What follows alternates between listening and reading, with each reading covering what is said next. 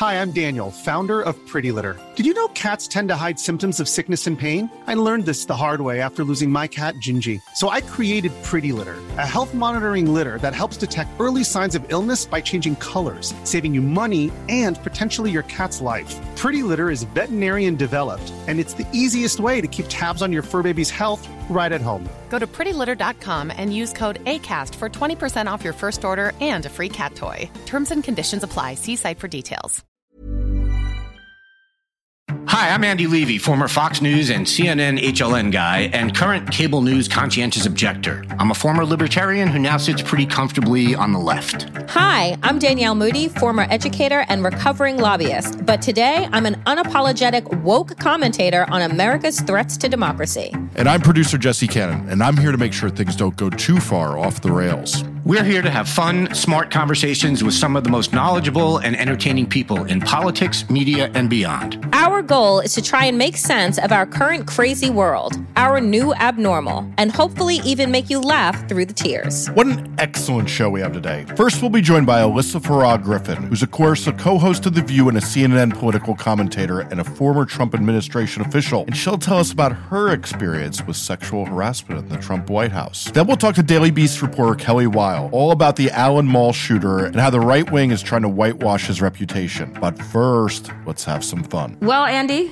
we have survived yet another week in America. And my God, this news cycle had me just you know i wanted to not drink this month is what i will is what i will say to people like i was trying to do like a cleanse and then i realized why the fuck does it matter democracy's going down so my cocktail should go down as well like you did not watch I like you too. I love this for us. I did not watch the CNN town hall. Why? Because I, as I said on Twitter, and I'll say it again, I was not giving CNN an eyelash, let alone an eyeball in their viewership for their fuckery. And it, you know, it doesn't matter. I watched the clips. I saw people's Twitter feeds. I've read now at least 3,000 think pieces that came out, and they got the views. Not as much as Tucker Carlson was getting on Fox News, but they got 3.1 million views for Donald Trump's lies. And Chris Licht, the CEO of CNN, had the audacity to say that he thought that he did a great job for America. Yeah. That this is what Americans needed to see, and that Kaitlan Collins did a, according to him and Poppy Harlow, a quote, masterful job. Have we changed the definition of masterful? Because if we did, then she fits it.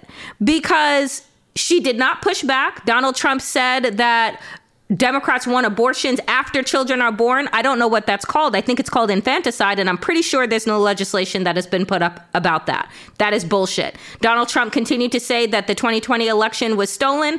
And my favorite part, and by favorite, I mean I wanted to vomit when I saw the clip of an entire room of people laughing about sexual assault. Never in my life, Andy. And that's just the tip of the iceberg. You? As you said, I also refused to watch. I also shut down Twitter during it because I didn't want to see the live tweeting either. I watched my Knicks game in peace. But also, like you, I have seen a million clips now and read, uh, I think you said you read 3,000 pieces. I read 3,001 pieces about Not it. to be outdone. Okay, fine. yeah, I just, I care more about research. Clearly. It was disgusting. And as, you know, you and I, and I think any other sort of sentient being knew it was going to be disgusting. And there was no way it was not going to be disgusting. I really do think everyone except Chris Licht knew this. And I'll cut Kaitlan Collins a bit of slack. I don't think anyone could have done that job. I really don't. If you want to have someone like Donald Trump on, you either have to spend the entire time correcting him or he's just going to steamroll you. And the fact of the matter is, we talk, and you in particular have talked about how the word news should not be in a Fox News channel name. I'm not sure it should be in the CNN name either, because this was mm-hmm. entertainment. And my, my point being that nobody wanted to see an hour of Kaitlan Collins correcting Donald Trump. That was not the mandate for the show. And you would think on a news channel it would be the mandate, but you would also think on a news channel you wouldn't host a town hall, basically a campaign performance from a serial liar and an insurrectionist, if I dare say. Again, this was not news. I think I agree that the worst part was the audience reaction to the E. Jean Carroll and the sexual assault stuff. They loaded this audience with Republicans and they claim independents. Boy, it didn't sound like an independent audience to me, but who the hell knows? And they said they did this because those are the people that this was aimed at were the, the people who were not Democrats who were not going to be voting in a Republican primary, which again, okay, fine. But what did you expect was going to happen? I have to think that Chris Licht is not happy about the ratings. I know 3.1 million is probably orders of magnitude better than CNN does normally at, at that time. But as you pointed out, it's not even what Tucker Carlson would get on a good night. And I think the thing with Chris Licht is uh, look, the cable news audience is it's finite and it's shrinking. Young people could not care less about cable news. They probably don't even have cable. And the old people who do watch it are, quite frankly, dying off. So Licht seems to be, he has this sort of gambit that he can peel off enough of Fox viewers to make a ratings difference. And I just don't think he can. But that does seem to be what he is trying to do. He is determined that it really is it's a zero sum game there's only a certain number of people who watch cable news and you know he has decided look we're not going to lure any new viewers in who ordinarily don't watch cable news so we have to poach them and fox has the biggest audience so that's what we're going to try to poach. And I don't think it's going to work. So even on a tactical level, I think it's stupid. But, you know, then there's the whole good for the country level. And it, if you're going to become more like Fox News and host hour long conversations, I, I shouldn't even say conversations, if you're going to host hour long screeds from Donald Trump, I, I fail to see how that's helping the country. I, this was a terrible idea. We all knew it before it even happened. We all said so before it even happened. And we were, what do you know? We were right. I want to lift up a couple of quotes from Chris Licht that he said to staffers, who many of whom, according to Brian Stelter's Twitter feed, that many staffers at CNN were angry. And so this is what Licht said quote, You don't have to like the former president's answers, but you can't say that we didn't get them. Kaitlan pressed him again and again and made news. Made a lot of news. I'm confused because I thought and call me fucking crazy, but I thought that the point of the news was to inform the people, not to make the news, not to have clickbait, which is what they did. They didn't offer any counterbalance or any counter narrative to what Donald Trump did. Like you said, it was a full on 90 minute free, once again, campaign speech for Donald Trump to air out his grievances, to spread lies, to have no pushback and a primetime viewing slot. Licht went on to say this while we may have been uncomfortable hearing people clapping, that was also, and by the clapping, he's referring to what we mentioned with regard to the E. Jean Carroll piece. While we may have been uncomfortable hearing people clapping, that was also an important part of the story because he says those folks represent a large swath of America. I do not believe, Andy, that a large swath of America are represented by handpicked 400 Republicans.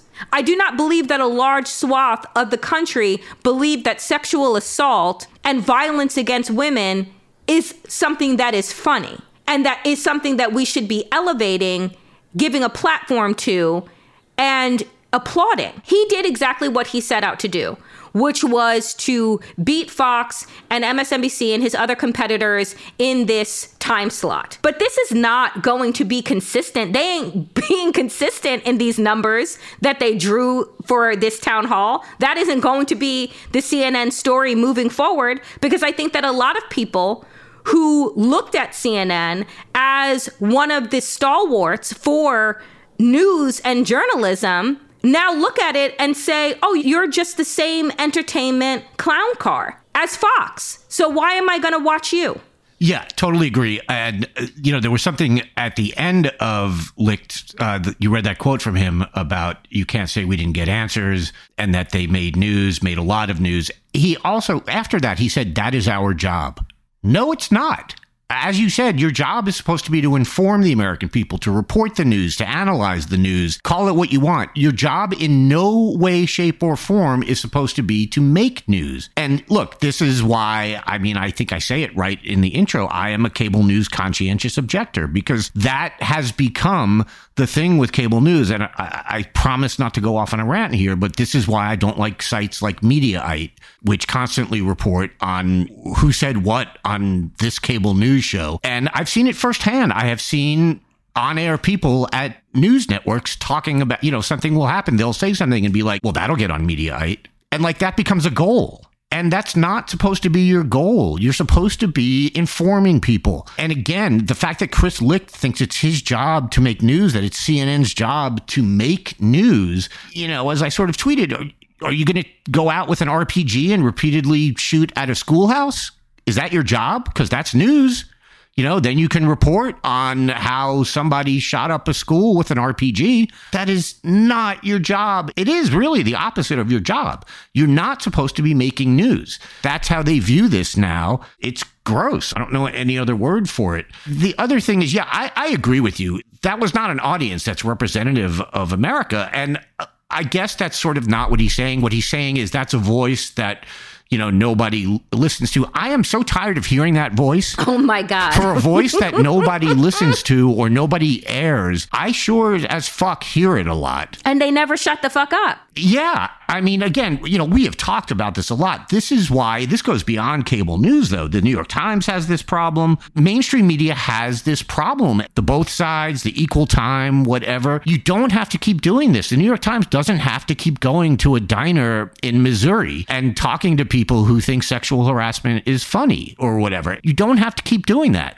but they do. And, you know, again, they are misreading what their job is, I think they have learned nothing since 2015, 2016 is the bottom line here. And you would think that four years of Trump as president and what we saw in his post presidential, uh, God, I hope it's not his in between presidential period. You think you would learn from that, but they don't. And then they cover Elon Musk the same way and they cover all these guys the same way. It's like, well, some people say this, but others, you know, hold up Musk as an example of, you know, excellence in what shut up. Like you don't have to keep making excuses for these guys or pointing out that, yes, there are some terrible people out there that think Trump is a good guy. We know the guy fucking won a presidential election. We know those people are out there and you've covered them ad nauseum and you don't have to keep giving them a platform over and over and over again and pretending that their voices are underheard. They ain't. No, and you know, and frankly, my question for Chris Licht is so is Biden getting a handpicked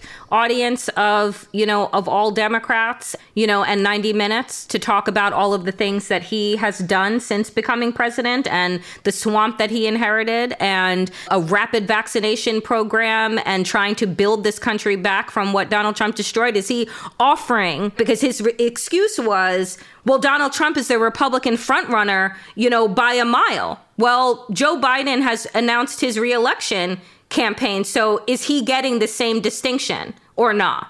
Because otherwise, then you're full of shit, which is what we all know, and that this was a money grab, which we also know. Yeah, I assume the argument there would be well, but Donald Trump is going to be in a primary and Joe Biden is not, so we don't need to do that for Joe. But uh, again, it's an excuse, is what it is. Yeah.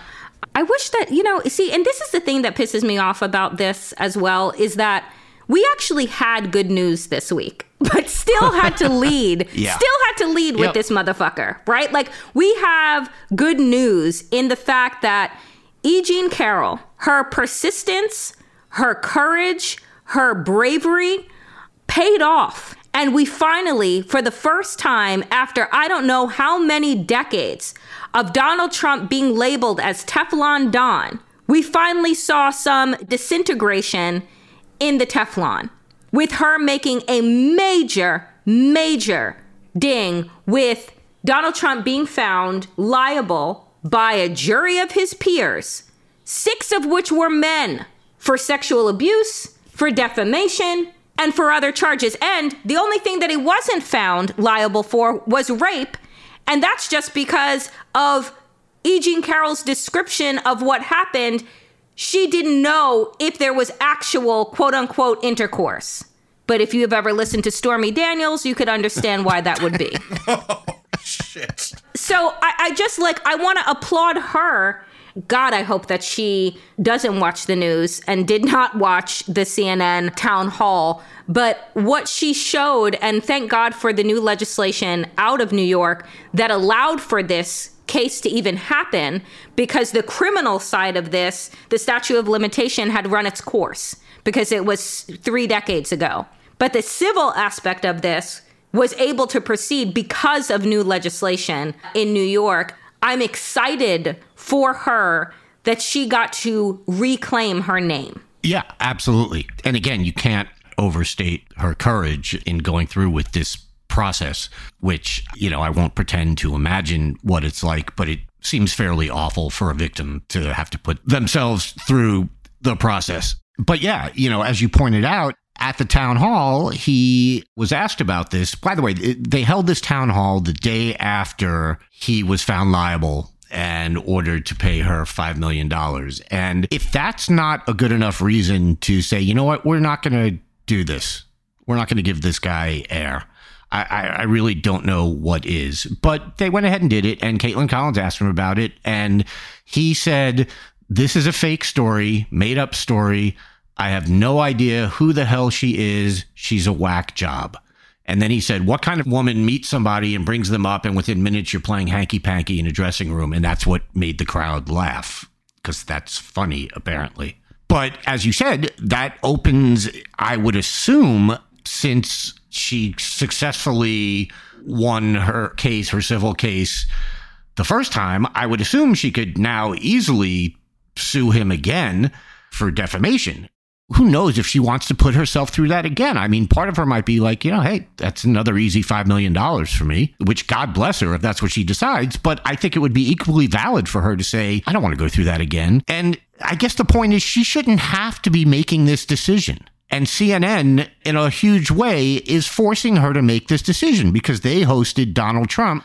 And it's not a surprise that he, like, they can't say, well, we never thought he'd say something like that. They, you know, of course he was going to say something like that. That that's right. like yeah, that's who he is. So you know she has to sit there having just gone through this civil lawsuit and and having all these details you know made public yet again she now has to hear this on a cable news network and it's like I don't know. At a certain point, it's like, have you no shame? You know, and I don't mean Donald Trump. We know he has no shame. CNN, have some shame. Mm. Mm-mm-mm. You know who doesn't have shame?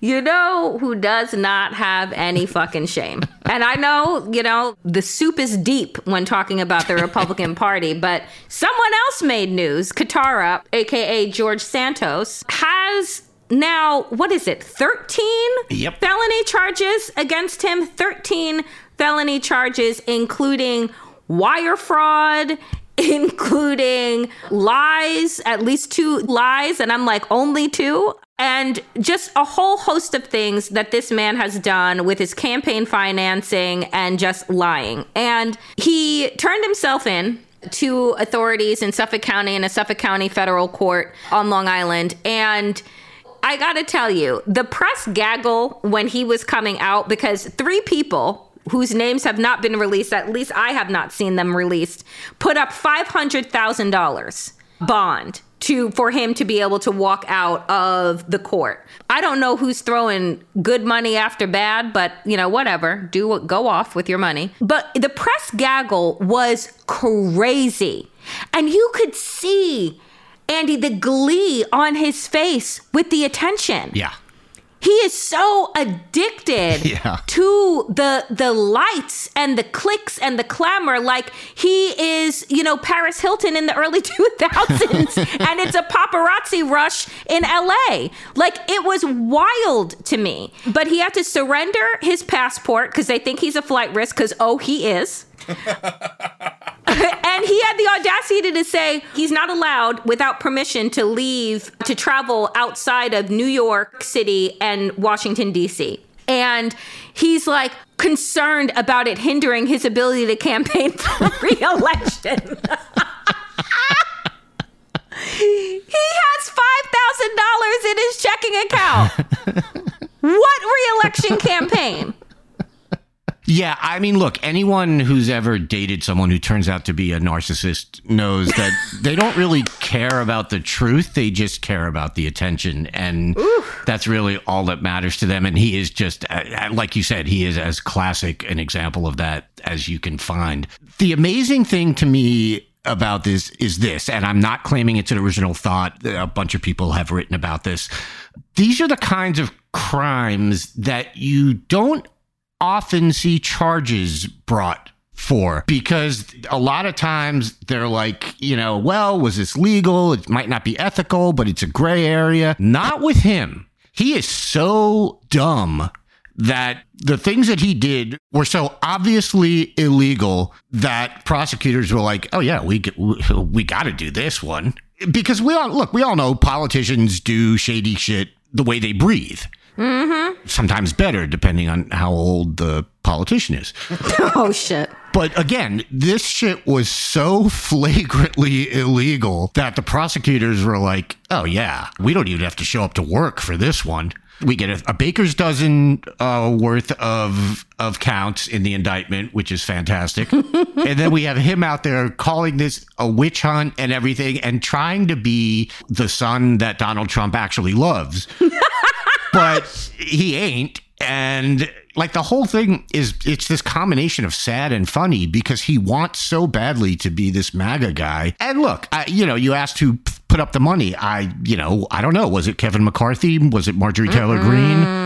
McCarthy has already said they're not going to try to remove him. Although, God bless you, Kevin. He did, uh, Kevin, I guess, did say that he will not support Santos for reelection again, I just keep going back to how stupid all this stuff is. I mean, he used some of the money that was supposed to, I guess, be part of his campaign to buy uh, designer clothing. That, which by the way, girl, it's not working for you. Neither is that Botox. Not that 17 layered shirt shit. I don't know. No, no. I was looking at the charges. He set up companies and then told people that they were campaign companies, but that was a complete and utter lie. And these companies, the money was going straight to him and he used them for his personal benefit. This motherfucker applied for unemployment under the COVID unemployment regulations, you know, that were put in while he was working. Yeah. While he was working. And he's now the sponsor of a bill to go after COVID unemployment fraud you have to laugh. I mean, this is not even like the Trump stuff. It, I can't laugh at anymore, really, because it's so serious. I can still laugh at this stuff, thank God. Like, I can still laugh at the fact that this guy is accused of at least defrauding the government to receive unemployment benefits while working and then sponsored a bill to go after the people who did what he did. It's the audacity for me. Come on. Come on. The audacity of dope.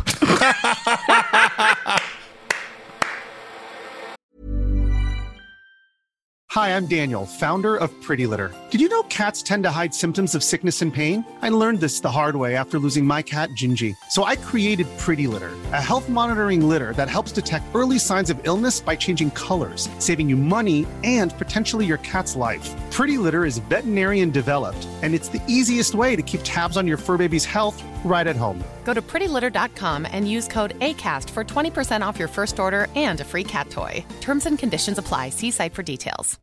One size fits all seems like a good idea for clothes until you try them on. Same goes for healthcare. That's why United Healthcare offers flexible, budget friendly coverage for medical, vision, dental, and more. Learn more at uh1.com. This show is sponsored by BetterHelp. You know, there's something I've really been needing to get off of my chest lately, which is that everyone and their mother should listen to the Andre 3000 album because it lifts my spirits on a regular basis, 1000%. We all carry around different problems, big and small, and let's be honest, when we keep them bottled up, it can start to affect us negatively. That's where therapy comes in. It's like this safe space where you can unload all those burdens and start figuring out out how to work through whatever's weighing you down. Therapy can make a difference. I know this from firsthand experience, and it's not just for those who've experienced major trauma, it's for anyone who wants to improve their mental well being. Therapy can help you learn coping skills, it can teach you how to set better boundaries, and it can make you be a better version of yourself. If you're considering therapy, why not give BetterHelp a try? It's entirely online, which means it's convenient, flexible, and fits into your schedule seamlessly. Plus, getting started is as easy as filling out a brief questionnaire to get matched with a licensed therapist. And the best part, you can switch therapists anytime at no additional charge. So why wait? Take that first step towards a happier, healthier you with BetterHelp. Get it off your chest with BetterHelp. Visit betterhelp.com slash the new abnormal today to get 10% off your first month. That's betterhelp, H-E-L-P dot com slash the new abnormal.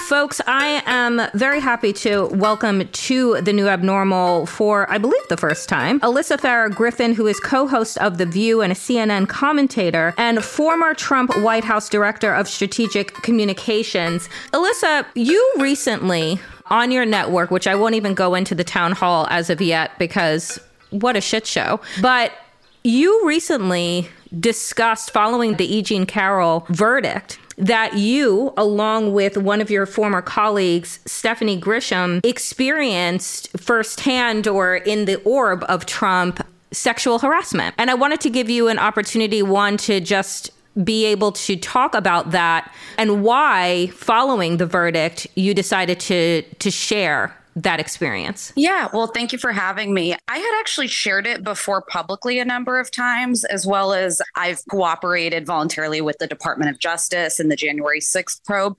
And I mean, listen, the man's the former commander in chief. He's currently far and away the Republican frontrunner for president. And I think the American public needs to know who Donald Trump is. If it hasn't been clear enough over the last seven years or whenever since he came down the escalator in Trump Tower, but my experience, and I want to be careful in what I say because being sensitive to potential victims, I believe it's their story to tell, mm-hmm, not mm-hmm. others. But as someone who is senior to one specific person, though I did see a number of problematic behavior and comments, I was a superior. I was an assistant to the president, meaning I was among the dozen most senior staff in the West Wing. And I saw behavior and engagement with very young junior female staffers from the former president that made me uncomfortable. Mm-hmm. It was an open secret, open discussion in the West Wing. And the way I was brought up, the way that I've behaved professionally is it is my duty to report that. So I took it to my direct report, which was the then chief of staff, Mark Meadows. Another individual was present for it and, and raised it. And he seemed very aware of the issue and said he was going to handle it. Now, to my knowledge, nothing was ever done. I can't say that definitively. And, and then I learned after the fact that Stephanie Grisham, who's now a dear friend of mine, but we actually were not at all on the same team. I'll put it that way when we were in the West Wing. During her tenure, had had exactly the same concerns and had raised it as well. So it's a pattern. It was visible. It didn't take a genius to see it. It was reported. I don't know if it was handled, but this is a man who does not respect women. It's a man who objectifies women. We've heard it in his own words countless times. And I thought it was important to state it yet again after the Eugene Carroll decision because he's now been found liable by a jury of his peers for predatory behavior. And if I could help protect any woman who might think about working around him, might think about being around him, I just wanted to share that. You know, one of the questions that I have, and I know that you've been asked this a number of times because, you know, you served as Mike Pence's press secretary prior to to working directly with the former president. And that was after we heard the Access Hollywood tapes. And what was told by Republicans was, oh, this is locker room talk. This is totally fine. During that time as well, we knew that over a dozen, you know, two dozen women had come out with their own claims of either sexual assault or sexual harassment. So, my question for you is what made you go and work for a man? or in with inside of an administration where even the hint of that and it wasn't even a hint i mean it was a stench of that was apparent? No, it's a great question and one I'm I'm happy to answer anytime someone asks. Listen, I didn't vote for Donald Trump in 2016. Among the reasons that gave me pause was the behavior towards women and allegations. Others, frankly, one that just for whatever reason was so stark in my mind was when he essentially went after a Gold Star family Mm-hmm. Mm-hmm. whose son had been lost in combat. Yeah, the Khan family. Yep. I didn't vote for him. And I feel very strongly about public service. Once he was elected, he was going to be the commander in chief of the United States for four years, short of an impeachment, which we knew who's not going to get convicted in the makeup of a Senate that we saw. Mm-hmm. This is a man who was overseeing the most powerful military in the history of the world. This is a man who oversaw the entire executive branch of government. I fundamentally believe that people of good faith have to go into those environments and try their best to do what they can to serve, to do it ethically, and to try to be there for all Americans, not just his base, not just those who voted for him. Now, listen, would I ever work for him again? Absolutely not. But God forbid this man is elected president, which he very well could be. I hope people of good faith and good conscience who are going to tell the truth and try to do the right thing go in. And listen, this is it's my it's my battle that I could wrestle with the rest of my life. Like, could I have had more of an impact on the outside? Could I have had more on the inside?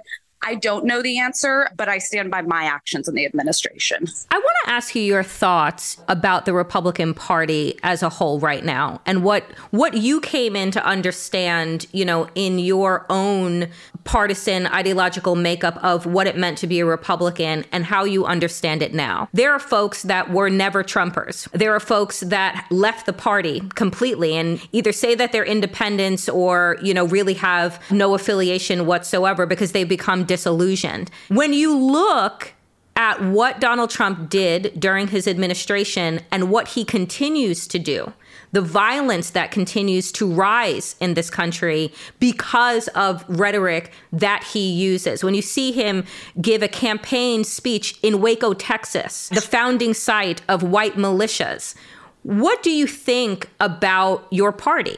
So, a lot to unpack there, but listen, the GOP as of right now is not a conservative party. What drew me to being a lifelong Republican, I've always voted Republican, I have worked for dozens of elected Republicans, was I am a traditional conservative. I have libertarian leaning instincts. I think that government has a function, but people should have as much freedom as they can. But I believe in a really strong national defense. Now, I know this isn't what you're getting at, but the party has become a nationalist populist party. It is one that, in many ways, I have as little in common with the MAGA wing of the party as I do with the Bernie Sanders. And there are tens of millions of us who feel politically homeless in this current moment, but we want to see change from within.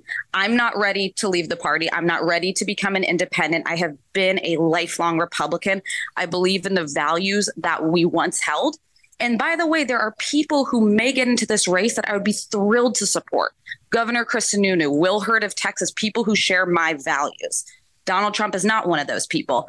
He has allowed it to become a party of grievance, a party that frankly stokes bigotry, racism, and all the worst instincts in American politics. And when I was coming up in, you know, Republican politics, your dear friend Matt Fuller has known me for a very long time, and he could he could tell you this. I wanted to see, you know, budgets that balance. I wanted to see getting spending under control. I wanted to see taking on China.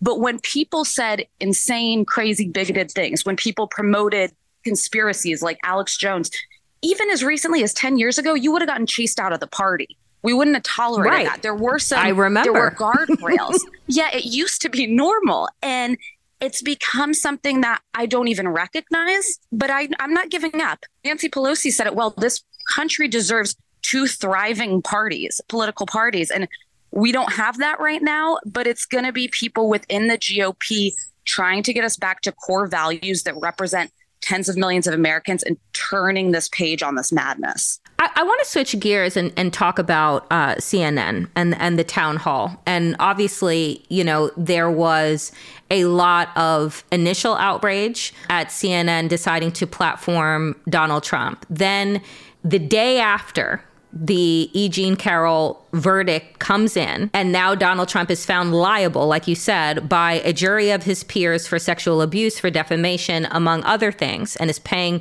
you know, will appeal, obviously, but is, you know, said to be paying out $5 million for his acts of aggression towards E. Jean Carroll and then lies about it. CNN has him on the next night many, as folks are watching on Twitter or watching on air, saw little to no pushback whatsoever. Watched an audience of people laugh about sexual assault. And I wanted to get your reactions to what has been said and there's tons that is being you know that's being published today on it but what you thought about how the makeup of the audience wasn't even representational of the electorate i'm going to disagree on some of that mm-hmm. listen i hated watching it because i don't like seeing the power that that man commands that said, 74 million people voted for him. He is the GOP frontrunner for the nomination for one of the two major political parties. He is outpolling those behind him by near double digits. Last time I checked, this is a democracy. And I believe the role of the media and of journalists is to hold those in power to account and ask them tough questions. I actually thought seeing a 30 year old female journalist go toe to toe with him, she fact checked him on the very first question and she didn't let up after. And I, I know that there's a lot of people who have a lot of thoughts about how much better they would have done than Kaitlan Collins. He bulldozed Hillary Clinton the exact same way. I thought that she was masterful.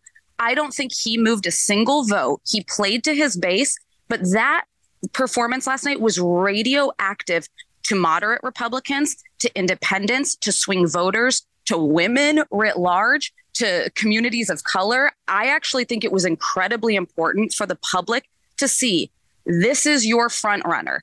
And I would point out so there's these kind of this wild ABC Washington Post poll that had him mm-hmm. pulling seven points ahead of Joe Biden.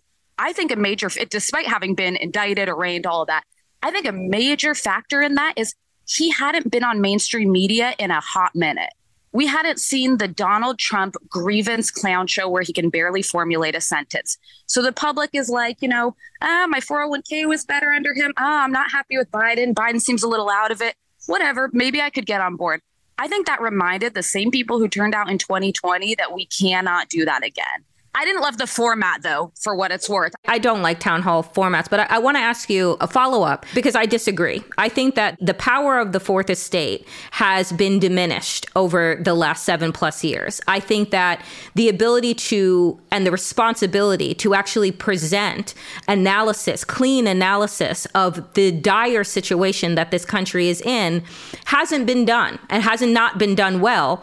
And by platforming Donald Trump, a year plus ahead of the election following this case that was about sexual abuse. Like this wasn't just a documents case or which is also important, but sexual abuse, you know, at least I thought until I heard people laughing, carries some considerable weight and disgust frankly. That's something that I think we all should agree on. No, and I mean, my, my I just had such a pit in my stomach. It was just disgusting to hear laughing and applause as he made light of sexual abuse. And I frankly hope Eugene Carroll's lawyers were listening because there may be another five million they could get for him continuing to defame her. But what I will say is, I would agree with your point if this was the media environment of 10 years ago or 15 years ago.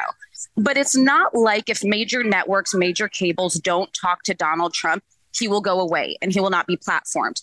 He will use alternative media to reach tens of millions of people, spread conspiracy theories that get no fact check. Whether you thought there were enough or not enough fact checks, he will still reach those voters. He will go to QAnon type sites. It's the campaign, frankly, that I think he intended to run, but he's realizing that why he may have won in 2016 was getting some some mainstream press but you can't there's not an option to you can't silence something nor do i think it's a job by the way of the media to censor or silence someone but the point is he doesn't go away if he's not given a platform. So i would rather see credible people challenge him than him be reaching tens of millions of eyeballs in dangerous risky ways. The other question that i have for you and this is again about the Republican Party at large. And I understand the desire to want to stay inside and fight for, you know, this party that you believe in. And, you know, I am a person that worked on Capitol Hill, that has worked for nonprofit organizations, that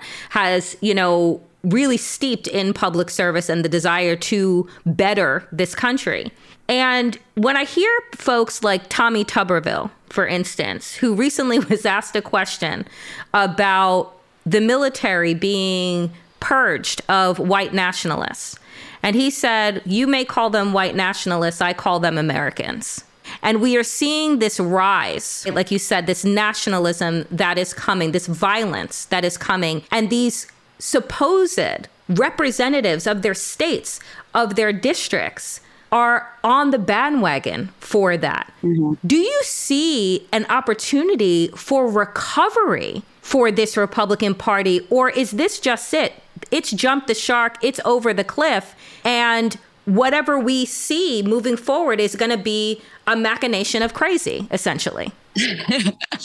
it's the million dollar question, but I just don't think our republic can afford for us to give up on it the views are there, the beliefs are there, people are radicalized, and we have to fight from within because the country deserves it and depends on it. Your listeners may not know, but I was the also the press secretary for the United States Department of Defense, and countering radicalism within the force was a major priority of ours because we have the best fighting force in the world. Men and women who serve in uniform are patriots who love this country.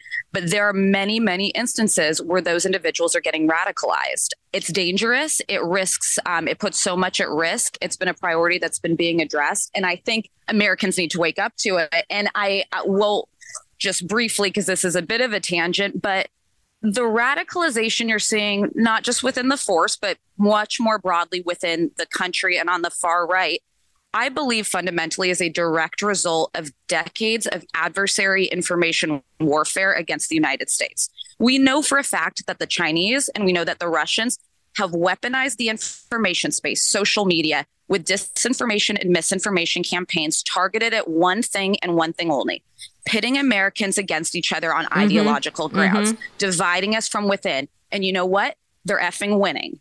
That's just the fact. And when I see things that peak up all of a sudden and, you know, this is the outrage of the day, you know, the anti trans sentiment, the anti drag queen sentiment, that was very likely weaponized by an adversary to fearmonger, to create, to otherize people and to make mm-hmm. people feel like they have to fear their neighbor. I hope to see, and I've called for this within the, the defense and intel community, if there were a way to safely declassify some of what we know about how our adversaries are turning us against each other, I think it could be a wake up call for this country that we need to calm down and realize that we are playing into our enemy's hands. Yeah, on that, Alyssa, I really do agree. My last question for you is you know, given now that both you and Stephanie, a former colleague, have aired out the the climate and the harassment at the hands of Donald Trump during his administration. Is there a lawsuit in your future or in her future? Do you mean is the former president going to sue us?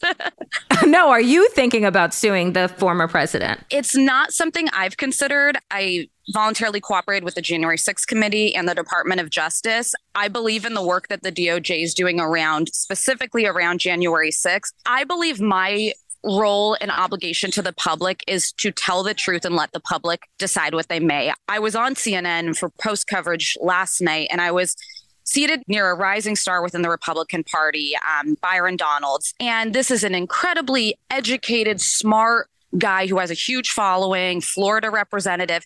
And he looked me straight in the eye and would not admit that Trump lost the 2020 election. Wow.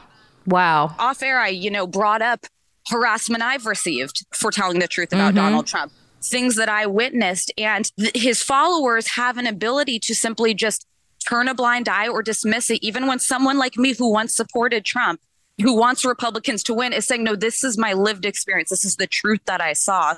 So, you know what? I'm going to keep telling the truth. I can't promise you it's going to change hearts or minds. Um, I, I, really applaud women who've spoken out, whether it's Stephanie Grisham, Cassie Hutchinson, Sarah Matthews. Olivia Troye. I don't know why it's only the women who seem to have the balls to do it, but I also am glad to see more Republican, you know, former and current elected saying he shouldn't be the leader, but we've got to do more. Finally, I'll say this.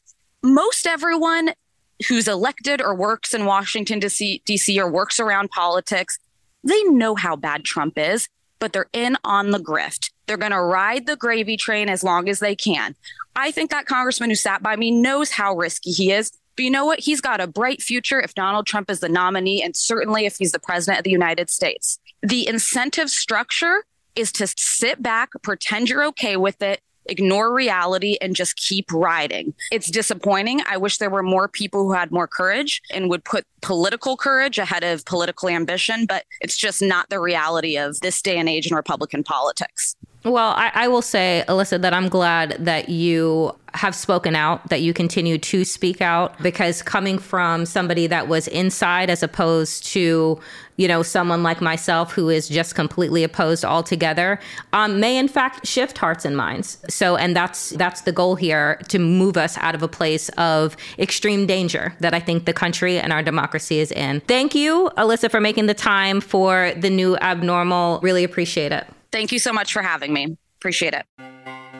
Last weekend, we sat in horror as details of a mass killing at the Allen Outlet Mall in Texas started coming out. And in the days since, we've learned more about the shooter, Mauricio Garcia. Here to bring us up to date is Daily Beast reporter Kelly Weill. Kelly, thanks so much for being here. Thanks for having me. It seems like much, if not all, of what we know about Garcia comes from an account he apparently had on a Russian social media site, OK.ru. So let's start with this. What exactly is that? It's probably something very few Americans had heard about before this. Yeah, that's right. It's a Russian social media site. It's not some place you go to get, you know, 20,000 followers because you're just certainly not going to get that kind of audience there among English speakers. But the upside to people who dabble in extremism is because there are so few English speakers there, there are so few mods, you're much less likely to get a ban for posting pro Hitler stuff than you would on, say, Facebook or something like that. So that's how we ended up getting, you know, frankly, years of this guy's neo Nazi diary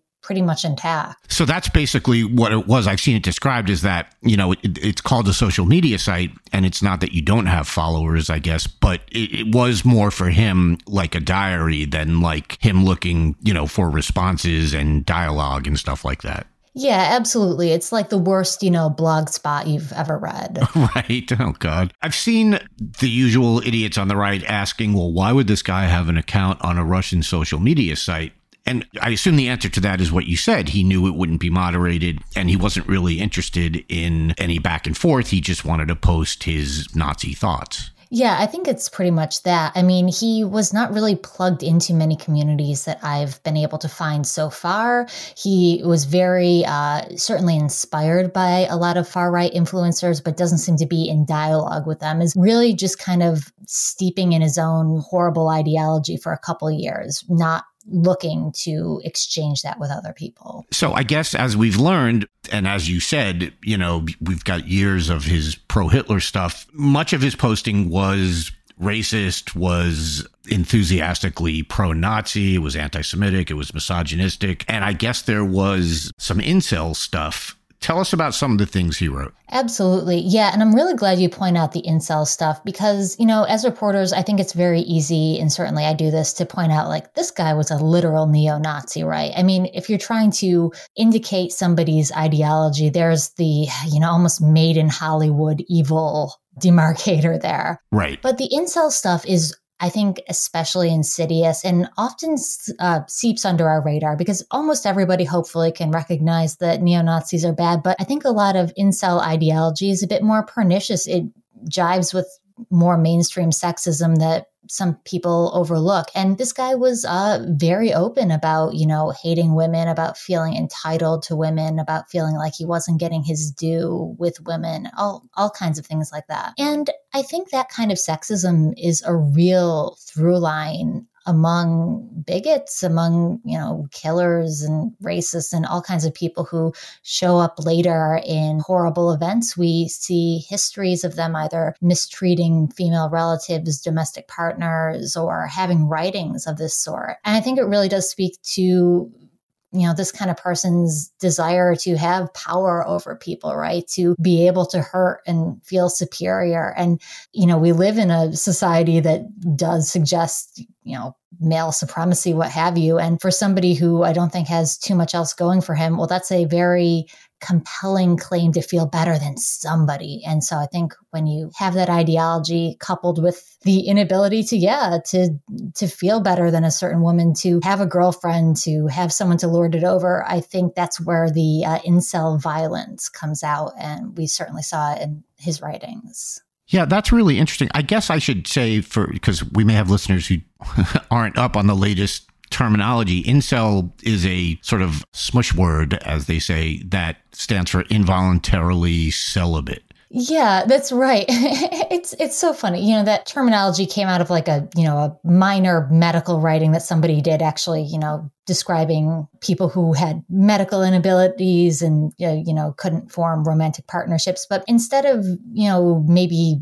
talking about why some people aren't in partnerships this whole misogynistic movement sprung up around the term incel and saying that, you know, it's a hard boiled characteristic of them that they can't get laid and it's women's fault and women are, you know, by one token, you know, awful sluts or whatever. And they're also too withholding and they're not giving right. these men what they're owed. I do think there's a tendency to, you know, make fun of incels and be like, haha, you can't get a girlfriend. And yeah, that's absolutely true. They can't. But it's more than just, you know, a frustration with the inability to have sex. It's, uh, it's it's a misogynistic movement, it's a male supremacist movement, and a lot of these men, frankly, don't want anything to do with women in any kind of normal, respectful sense. Yeah, a couple of days ago, a professor at Queen's University in, I think it's Kingston, Canada, posted what I thought was an interesting thread on Twitter. I'll read a bit of it because I'm curious for your take. He wrote, of Garcia, all of his posts going back several years are littered with not only misogynistic content, but explicit incel terminology. His loneliness literally jumps off the page. As the years go by, you can see the attraction to Nazis arrive to kind of soothe his inceldom. The Nazis are strong men who don't need women. Nazis, according to him, were the best warriors, and incels are the best warriors. We're all used to seeing the convergence of far right views and misogyny, but he seems to be bringing them together in a unique way. They serve each other in new ways. Does this strike you as true? Oh, that's so interesting. I, I, do think so. I think the Nazism is acting as kind of a salve for this guy. And as his biographical details emerged, a lot of people were saying, well, a guy named Mauricio Garcia is a white supremacist. That doesn't make any sense. He doesn't sound white to me. And I mean, I can say a few things here. One is that, you know, whiteness is kind of a construction and it doesn't always work in binary ways, especially in the Latino community. You know, there's just a million gradations and people view themselves differently. But the other thing I will say about that is that, you know, this idea of being this big, powerful, masculine figure, or this idea of, you know, Nazis as this crusading dominant force, I think is really appealing to people who don't have power. If you read this guy's writing, because uh, the professor is totally right to characterize him as very alone, does not seem happy at all, you know, I think fitting yourself into this idea of being a soldier or a warrior or a Nazi does sort of reconfigure a person's bruised ego into something that's, well, you know, I'm just this lone warrior. I'm so strong. I'm independent. I don't need other people. I don't need community. And because I do think a lot of these killers, I think a lot of uh, disaffected young men do emerge out of persistent loneliness. They don't have community. They don't have people setting them right. They don't have, you know, normalizing ties and so this is a way to take those personal failings and make them into something that lets them, you know, have the delusion of strength for a minute. Yeah, I, I, think it's an excellent point. And that's, you know, I, I sort of, I guess I stumbled across this thread. Someone must have retweeted it into my timeline. And I read the whole thread and I was like, well, that's really, really interesting. And it kind of struck me that it sort of used to be that a person like Garcia, who had trouble with women or whatever, can't you become a monk instead? you know, can't you find the eremitic lifestyle and go cloister yourself? And I'm, I'm like joking, but I'm also kind of not. It was also like, you know, please find religion and channel your issues into a, you know, slightly less destructive way than Nazism. Andy, this is like something I think about a lot. And this is a place where I'm a real internet doomer because I do think, in many respects, the internet has, you know, dissuaded us from finding certain IRL communities, right? Certain in person interactions and partnerships that I think are really necessary and normalizing for people. And instead, people go online and they find a small circle of people with their same, you know, minor grievance and they all just express the most extreme version of their feelings for years on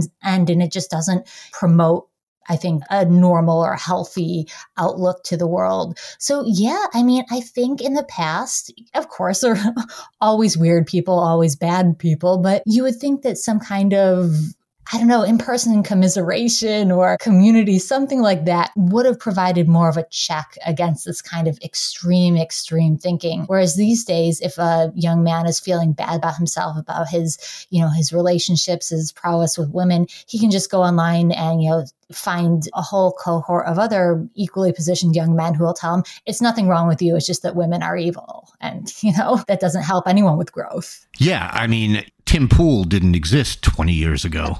and you know, now we have a guy who listens to people like Tim Pool, watches their YouTube videos, and just gets further and further socialized into this sort of, like you said, like this sort of cohort of like minded people who don't have uh, maybe the world's best interests at heart.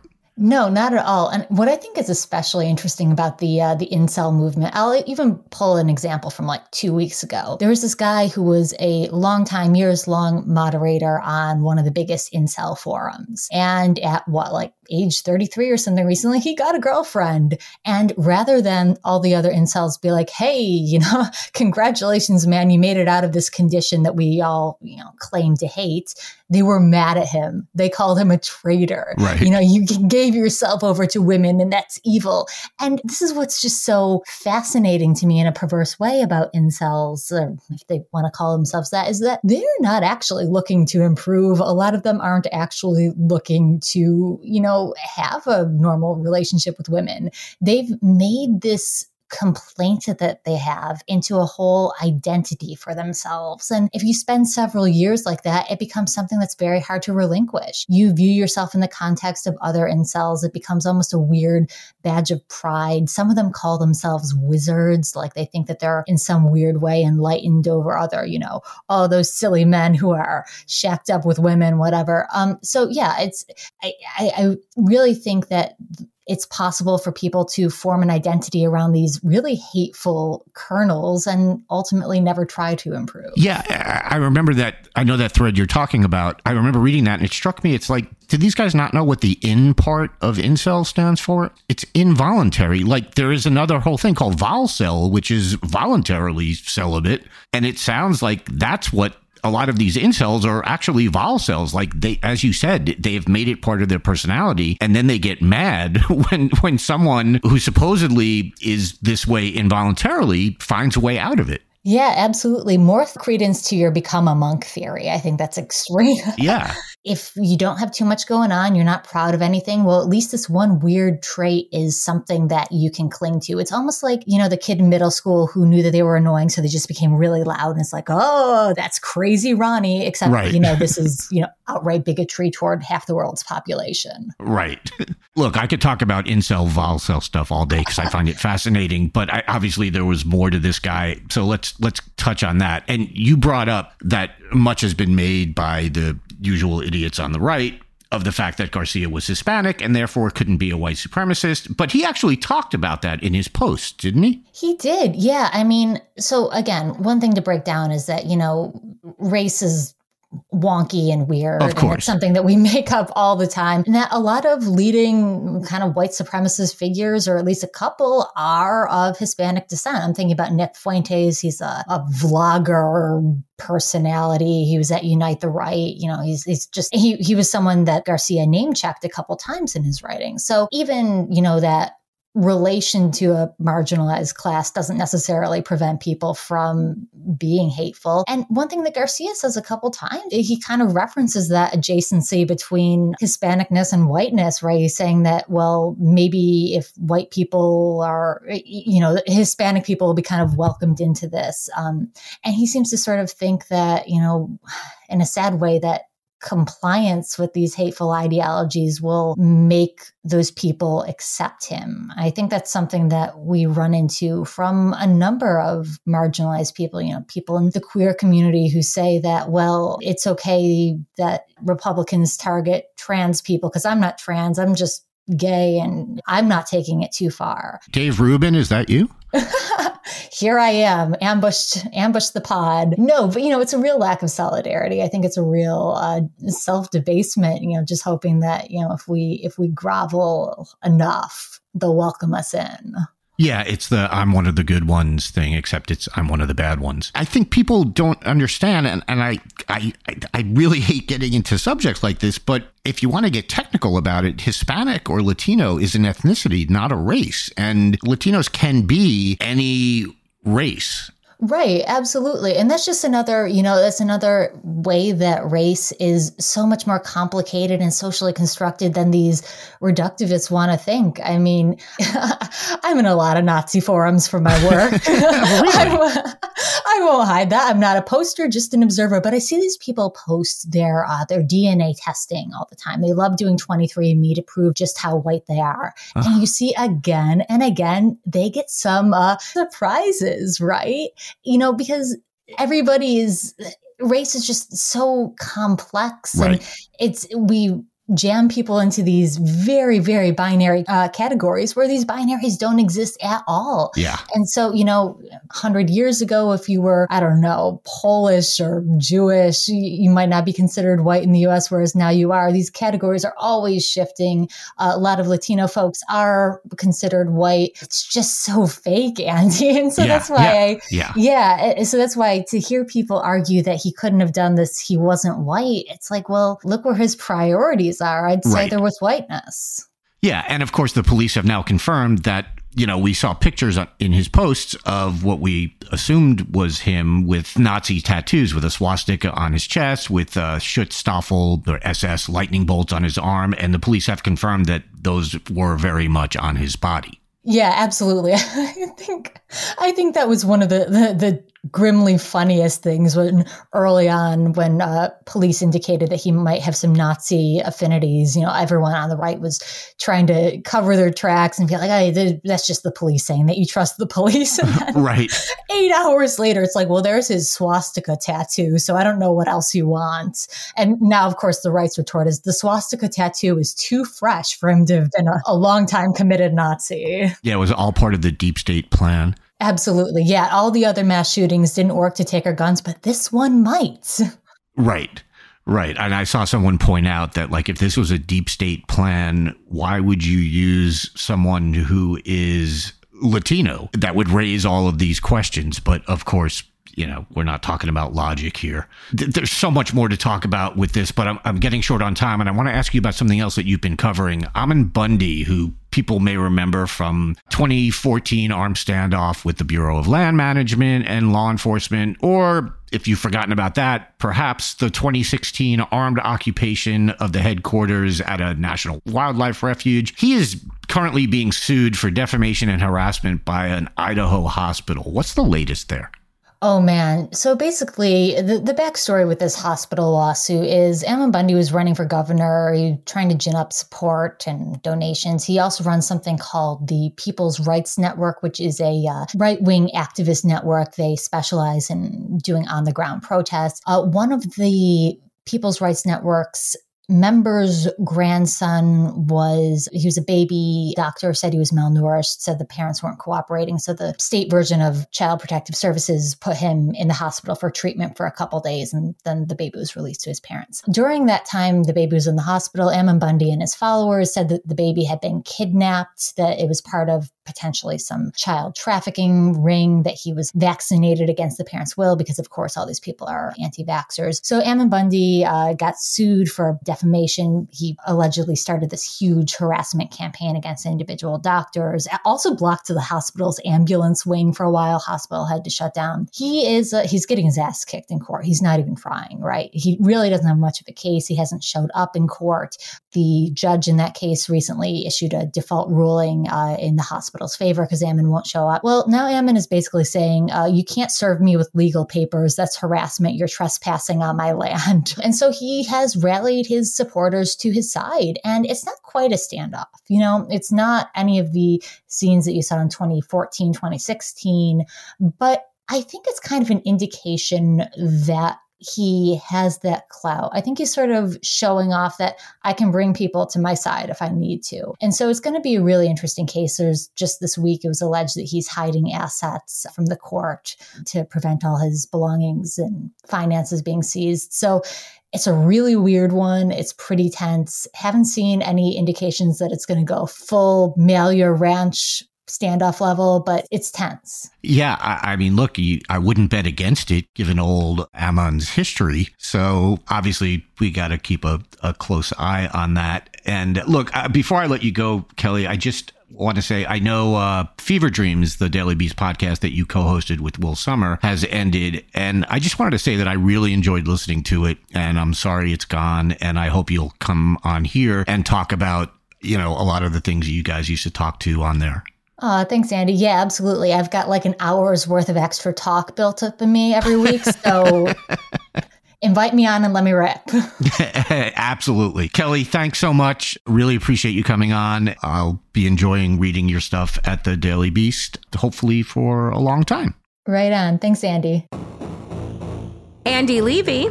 Danielle Moody. I love that you sounded so exasperated saying my name. Uh, Danielle Moody. It's exhausting. Who is your fuck that guy to end out this fucking week? Okay, so I want to talk a bit about Dianne Feinstein. Mm. She is not my fuck that guy for reasons, but I want to talk about her staff. Dianne Feinstein returned to Washington this week after being gone for three months, I guess, for shingles. I guess shingles and only shingles is what we were told. I choose not to believe that. I believe the shingles part. I don't believe the only shingles part. Mm-hmm. Anyway, she clearly is not up to this anymore. She needs to resign. I am tired of the people who are yelling at the people who say she needs to resign and acting like we're saying she needs to be euthanized. We are not saying that. Let her go enjoy her life. She just shouldn't be in the Senate anymore making decisions that affect how people in this country live and how people in this country will live going way into the future when we're talking about judicial nominations. We saw a story in Politico on Thursday about a former staffer who left Feinstein's office for various reasons, some of which were, I, don't know if I should say bizarrely racist. This was a young black man who talked about uh, coworkers who were touching his hair.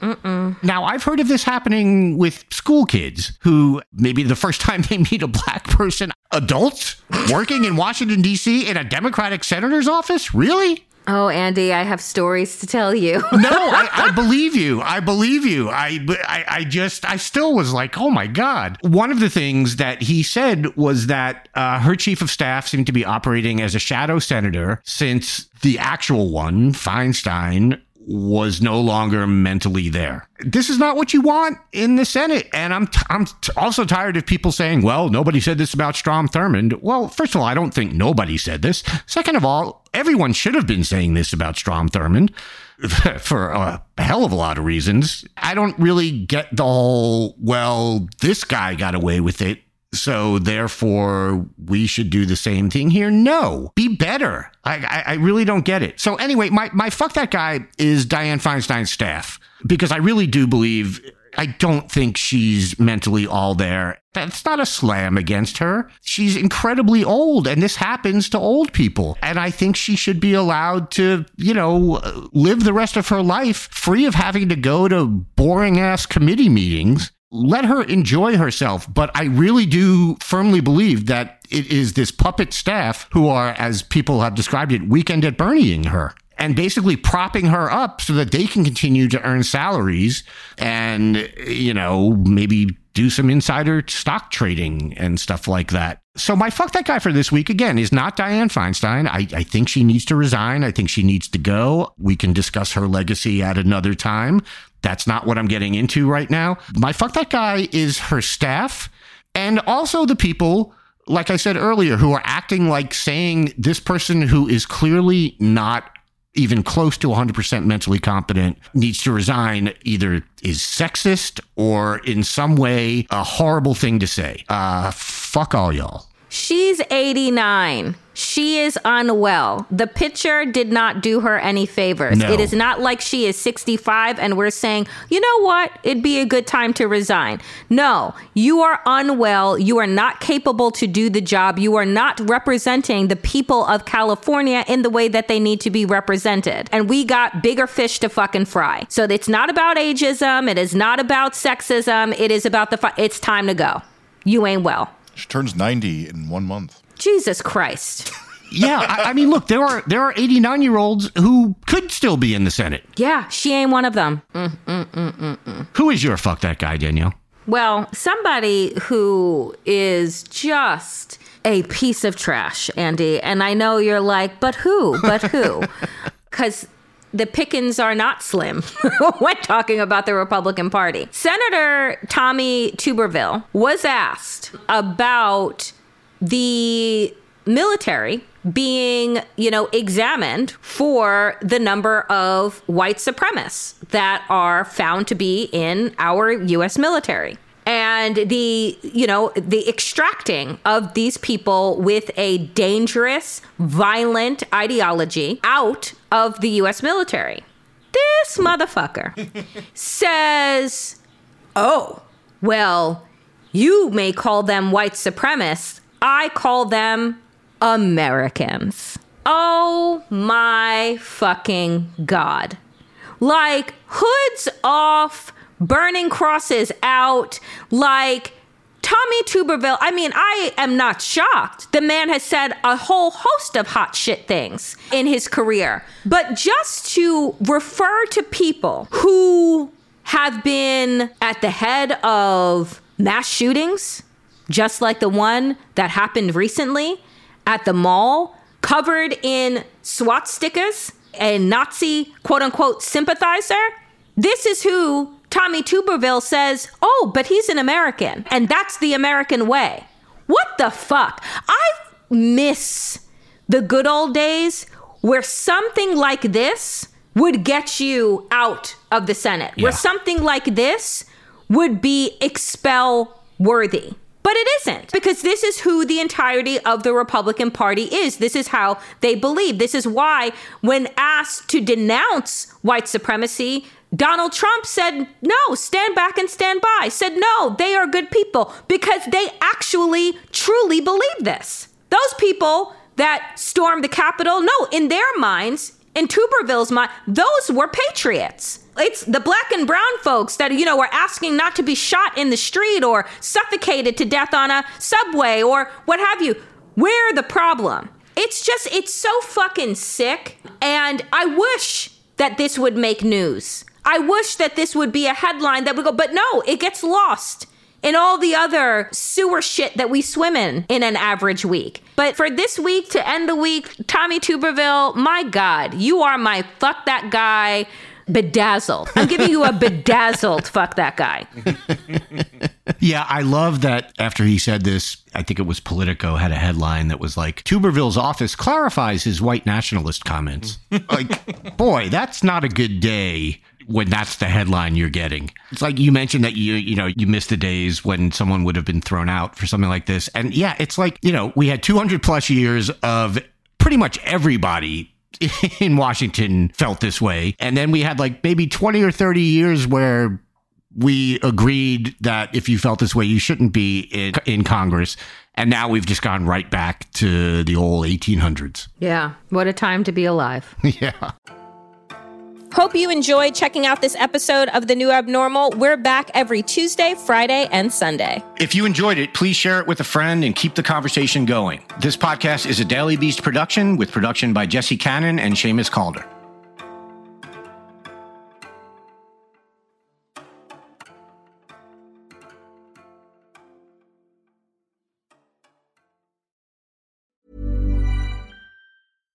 Hi, I'm Daniel, founder of Pretty Litter. Cats and cat owners deserve better than any old fashioned litter. That's why I teamed up with scientists and veterinarians to create Pretty Litter. Its innovative crystal formula has superior odor control and weighs up to 80% less than clay litter. Pretty Litter even monitors health by changing colors to help detect early signs of potential illness. It's the world's smartest kitty litter. Go to prettylitter.com and use code ACAST for 20% off your first order and a free cat toy. Terms and conditions apply. See site for details.